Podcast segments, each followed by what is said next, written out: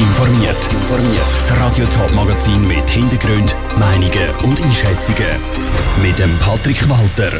Wie es im Zürcher Impfdorf am Hauptbahnhof aussieht und wie der riesige Gerichtsfall Bad Rans vorläufig zu Ende gegangen ist, das sind Themen im Top informiert. Ein Impfdorf fast wie ein Weihnachtsmarkt, nur gibt es statt einem warmen Glühwein eine Corona-Impfung. Am Zürcher Hauptbahnhof ist heute das Impfdorf eröffnet worden. Da können sich Ungeimpfte informieren und direkt vor Ort impfen lassen. Das Angebot ist ein Teil der nationalen Impfwoche, die heute anfängt. Janine Gut war bei der Eröffnung des Impfdorf dabei. Gewesen. Mit grossen roten Tafeln ist das Impfdorf kaum zu übersehen in der Bahnhofshalle am Habitz Zürich. Gerade drei Regierungsrätinnen sind zu der Eröffnung gekommen. Dementsprechend hat es auch ein grösseres Sicherheitsaufgebot heute Morgen.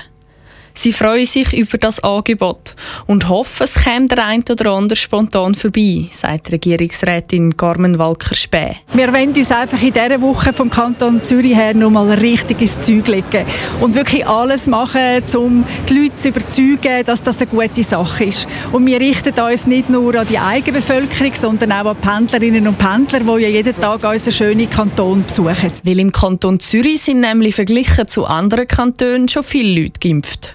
Trotzdem sieht hier noch Luft nach oben, sagt Regierungspräsidentin Jacqueline Fehr. Im Kanton Zürich haben wir bei den über 18-Jährigen bei der Erstimpfung eine Quote von über 80 Prozent. Und das heisst, in zwei, drei Wochen haben wir auch bei den Zweitimpfungen bei den über 18-Jährigen über 80 Prozent. Das ist eine sehr hohe Quote.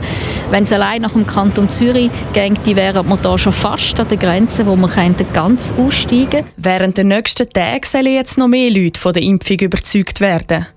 Die drei Container sind schon fast wie ein Weihnachtsmarkt dekoriert und aneinandergereiht. Als zusätzliche Motivation bekommt die Person, die sich impfen lässt, gratis Kaffee und Berliner oder sogar ein Raclette gibt's zu geniessen. Jede Impfung zählt, um aus dieser Pandemie rauszukommen, sagt Regierungsrätin Carmen Walker-Späh. Auch für die Wirtschaft. Der Kanton Zürich hat im Moment rund 600 Personen, die jeden Tag in Quarantäne gehen. Und diese 600, die fehlen. Die fehlen ihren Arbeitsplatz und die fehlen der Wirtschaft. Und ich wünsche mir nichts mehr, als dass wir wieder können einfach arbeiten ohne Auflagen und können wieder ganz ein normales Leben führen. Das Impfdorf ist bis am Mittwoch täglich vom halb sieben am Morgen bis am Abend um halb zwölf offen. Der Beitrag von der Janine Gut. Während der nationalen Impfwoche haben auch andere Kantone ihr Impfangebot erweitert. Der Kanton St. Gallen zum Beispiel eröffnet heute Altstädte, Wattwil und Wallenstadt drei zusätzliche Impfstellen.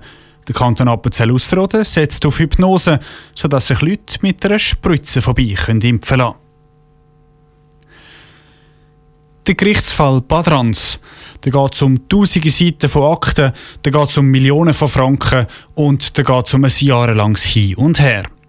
Jetzt hat das Kreisgericht St. Gallen ein Urteil gefällt. Die beiden Hauptbeschuldigten, die sollen das sogenannte Schneeballsystem aufgezogen haben, sind zu Freiheitsstrafen verurteilt worden.